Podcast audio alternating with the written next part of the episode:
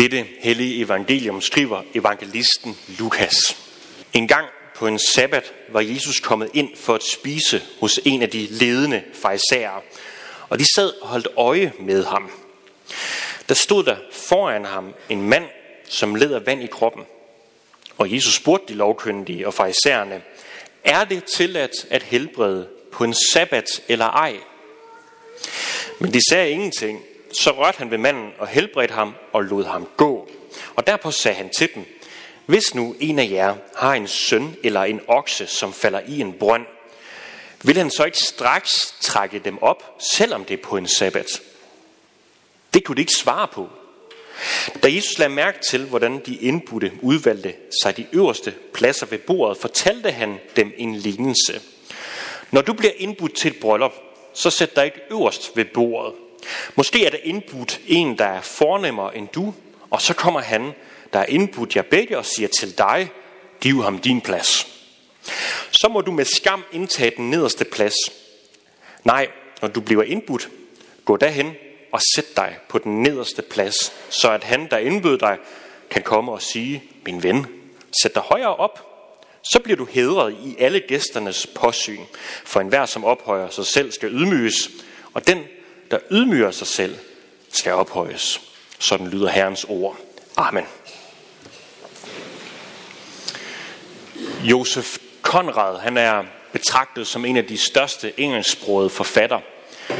Han skrev engang en novelle, der hedder Lord Jim. Og Jim, han var en del af en besætning på en, på en damp, et dammskib, der hed Petna. Og det her dammskib, det sejlede muslimske pilgrimme til Mekka. Desværre under sejladsen, så stod de på et eller andet, de ikke ved, hvad er, men i hvert fald skibet begynder at synke. Og det var nat, passagererne sov, men alligevel så Jim og de andre, andre fra besætningen beslutter sig for, at de skal lade passagererne forblive sovende. Og så gør de endda det, at de selv tager en af, de, en af redningsbådene, som der i øvrigt var for få af, og så sejler de væk fra den synkende skude med alle de sovende, der på vej mod druknedøden. Dagen efter, der bliver de her besætningsmedlemmer fundet, og de havde, de havde fundet på en rigtig, rigtig god dækhistorie for, hvad der var sket. Men de behøvede den ikke, fordi Petna, altså skibet og alle passagererne, de var også blevet fundet og blevet reddet. Hvad er det for en mand som Jim til at efterlade et helt skib fyldt med mennesker, der vil synke til druknedøden? Hans egen selvbillede, det var overhovedet ikke på den måde, at han skulle være en kujon eller ligefrem være grusom. Men i mødet med det her skib, der ellers var ved at forlise, og dens, dens passagerer, der bliver han totalt ydmyget. Og i den ydmyghed, i den ydmygelse, der bliver det synligt, tydeligt for ham, hvem han selv er. Stoltheden, den havde overbevist ham om, at han, var da, han havde da sin gode ret til at efterlade alle de her muslimer til druknedøden. Altså indirekte. Han er jo meget mere værd end dem. Derfor var det fornuftigt nok. Og det, det er sådan historier, der for mig at se tydeliggør, at stolthed, det gør bare alting værre. Altså et forlis af en båd, det er frygteligt nok. Men når besætningen deciderer at vælge at lade alle passagererne i stikken og forlader deres poste, poster, så bliver det jo bare endnu mere grusomt. Det er også den her ægle stolthed, selvretfærdighed eller selvtilfredshed, som i den grad var til stede på den her sabbat, som vi lige har hørt om, hvor Jesus han taget til bords med nogle af de ledende øh, religiøse ledere. De var ikke der. De havde ikke inviteret Jesus for at være sammen med ham. De havde inviteret Jesus for at afsløre ham. De havde placeret en dødssyg mand, der var uhelbredelig, der sammen med dem i huset, for at, ikke for at, at Jesus skulle hjælpe ham, det kunne han jo, men for at afsløre Jesus. For at afsløre Jesus, for at afsløre og bevare, bevise, at Jesus han er en bedrager, og de, de havde selvfølgelig ret. De var ligeglade med manden, men det var udelukkende forarvet på Jesus, som ellers kunne gøre alting vel. Så som om en dødelig og uhelbredelig sygdom ikke er, ikke er, er, er, er, er, er galt nok. Men så det at blive udnyttet i et politisk komplot mod en, som egentlig kan helbrede sig, det gør situationen bare endnu værre. Endnu mere træls, så at sige. Det, og sådan er stolthed. Stolthed gør alting værre. Hvis nu vi gik ned på gaden i Fredericia, eller vi bare lavede en rundspørgning her i byen, så tror jeg, og vi spurgte, hvad er det værste, man kan gøre? Hvad er den værste synd? Så tror jeg, mange af os egentlig vil svare, det må være et eller andet med mor, det må være røveri, bedrageri, snyd, alle de der ting, som vi så let bliver sådan moralske op, op, op, optaget af. Noget, som vi synes virkelig er gralt. Men Bibelen og kirken har altid sagt noget andet. Bibelen og kirken siger, at stoltheden, selvretfærdigheden, også det vi kalder hovmodet, det er den værste og største synd. Fordi hovmodet, den gør alting værre end det, det var i forvejen. Det er sådan en tro på vores egen fortræffeligheder, hvor en tro på vores egen overlegenhed over for andre mennesker. Og den har bare uendelig mange former og uendelig mange udtryk.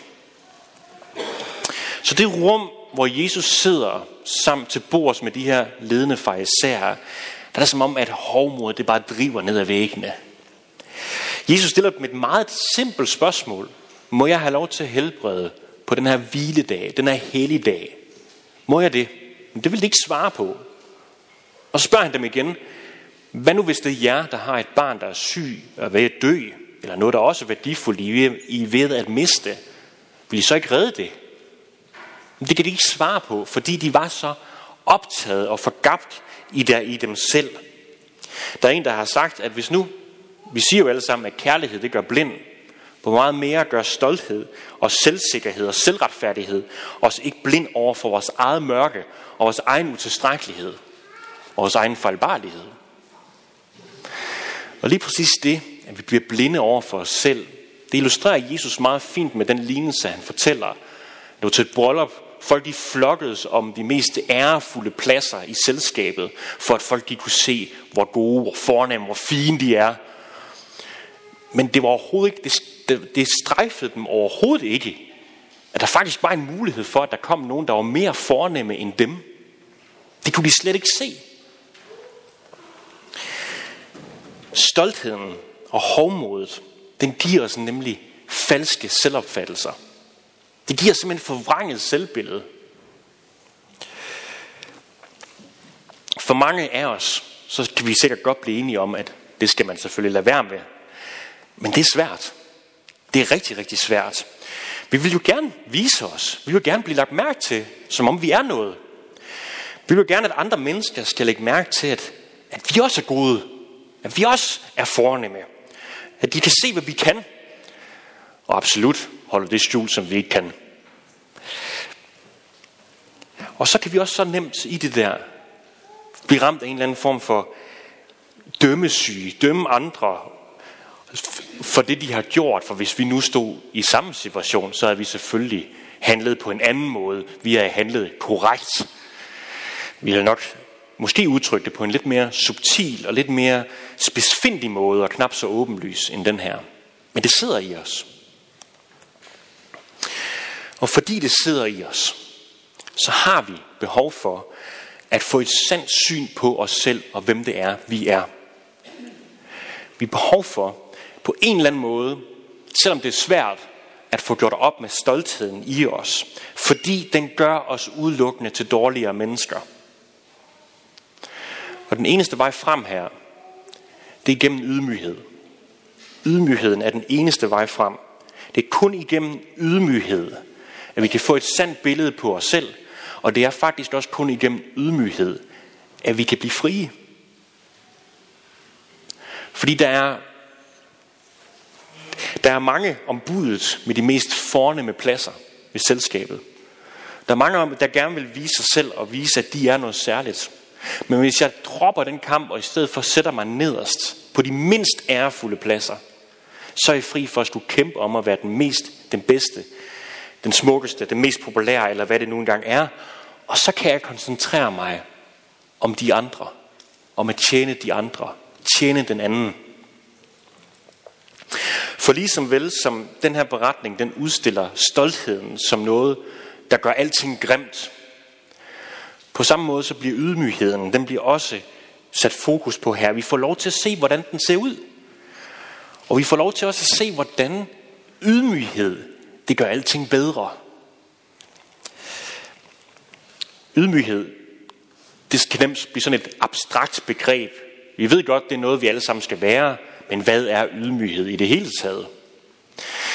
Men i den her beretning, der kommer Jesu ydmyghed aller, aller tydeligst til udtryk i det, han helbreder et andet menneske.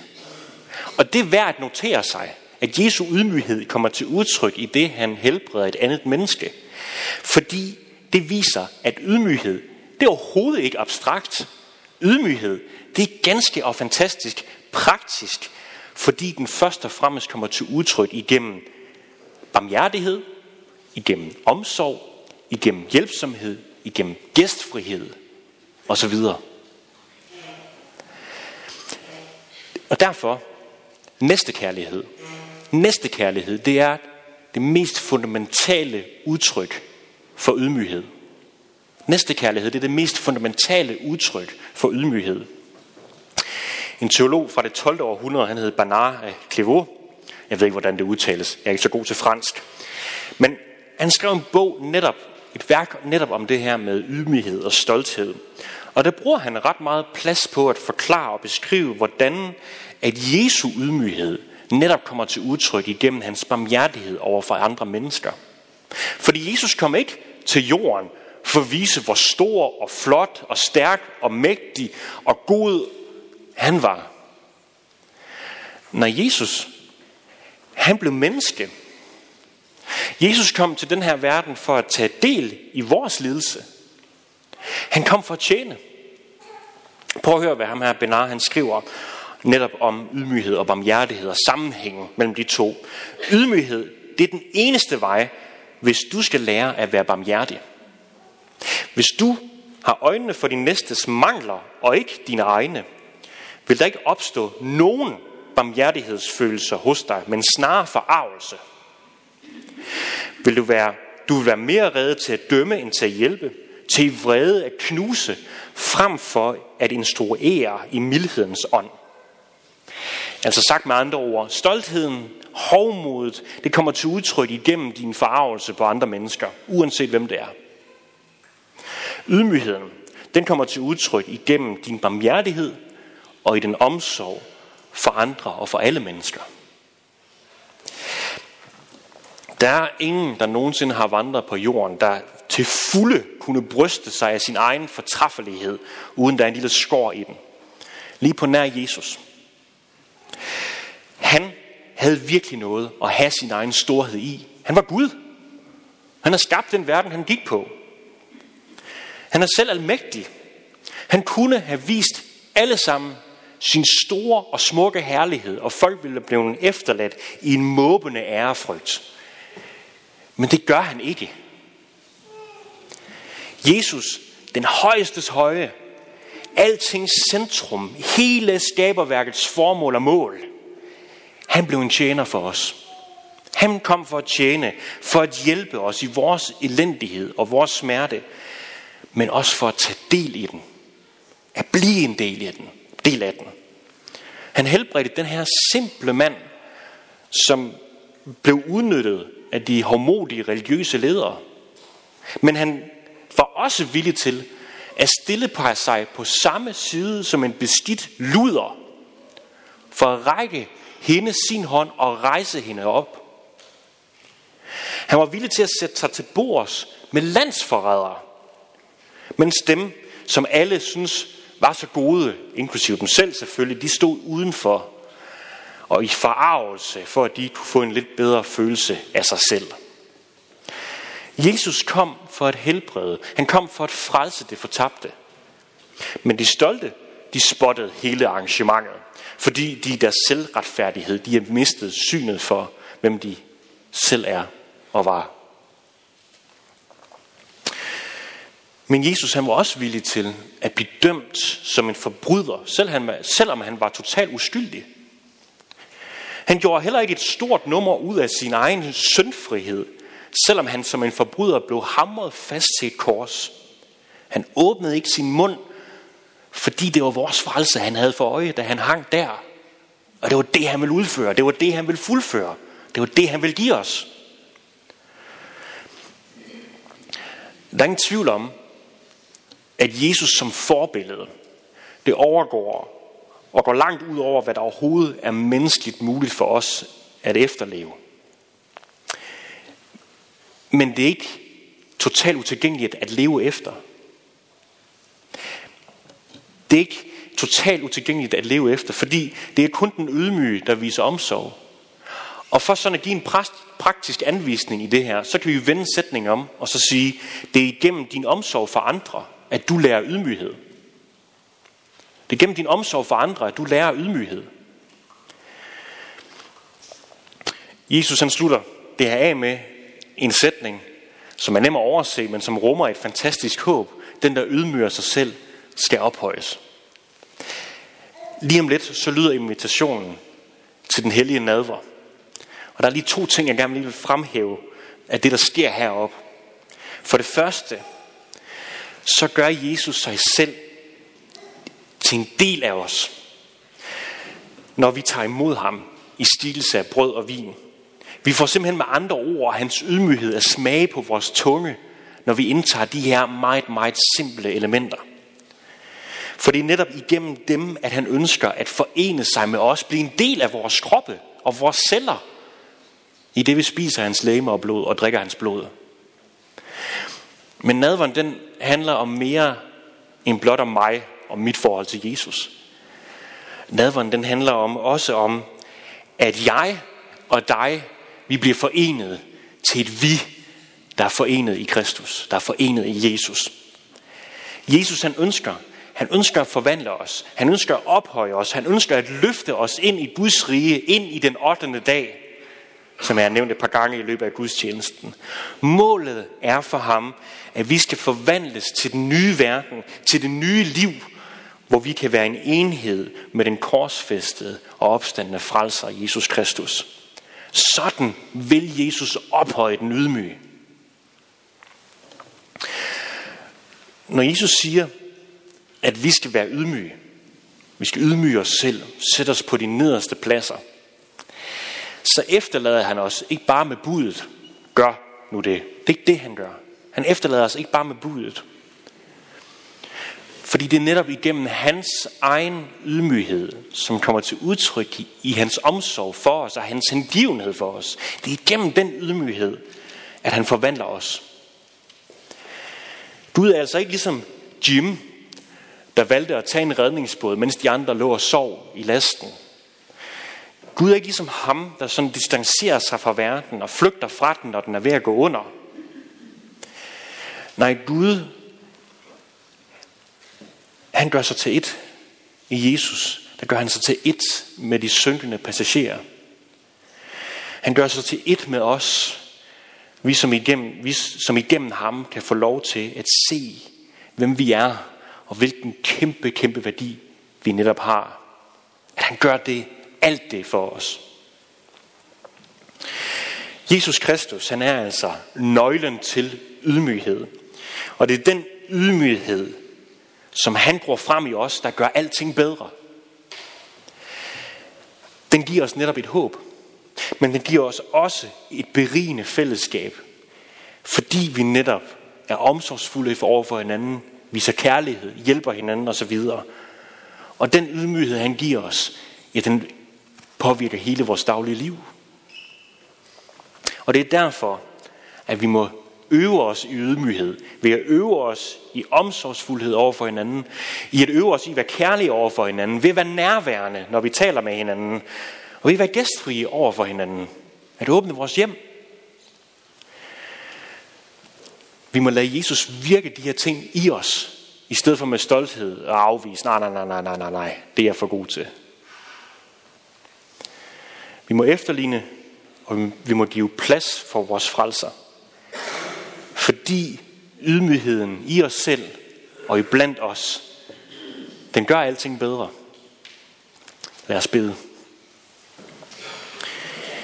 Det beder vi dig om, Jesus, at den ydmyghed, som du kom med og rakte til os og rækker os, at det må forme os, så vi bliver fornyet ind til den verden, som du ønsker at genskabe og ønsker at sætte os ind i og ønsker at ophøje os til. Vær med os, Herre, og lad os blive ved med at sige dig lov, tak og evig ære være dig, Gud, Far, Søn og Helligånd. Du som var, er og bliver en sand treenig Gud, højlået fra første begyndelse, nu og i al evighed. Amen. Men nu der vil vi rejse os op, og vi vil tilønske hinanden i kor. Hvor Herre Jesu Kristi nåde, Guds, vor Faders kærlighed og Helligåndens fællesskab være med os alle. Amen.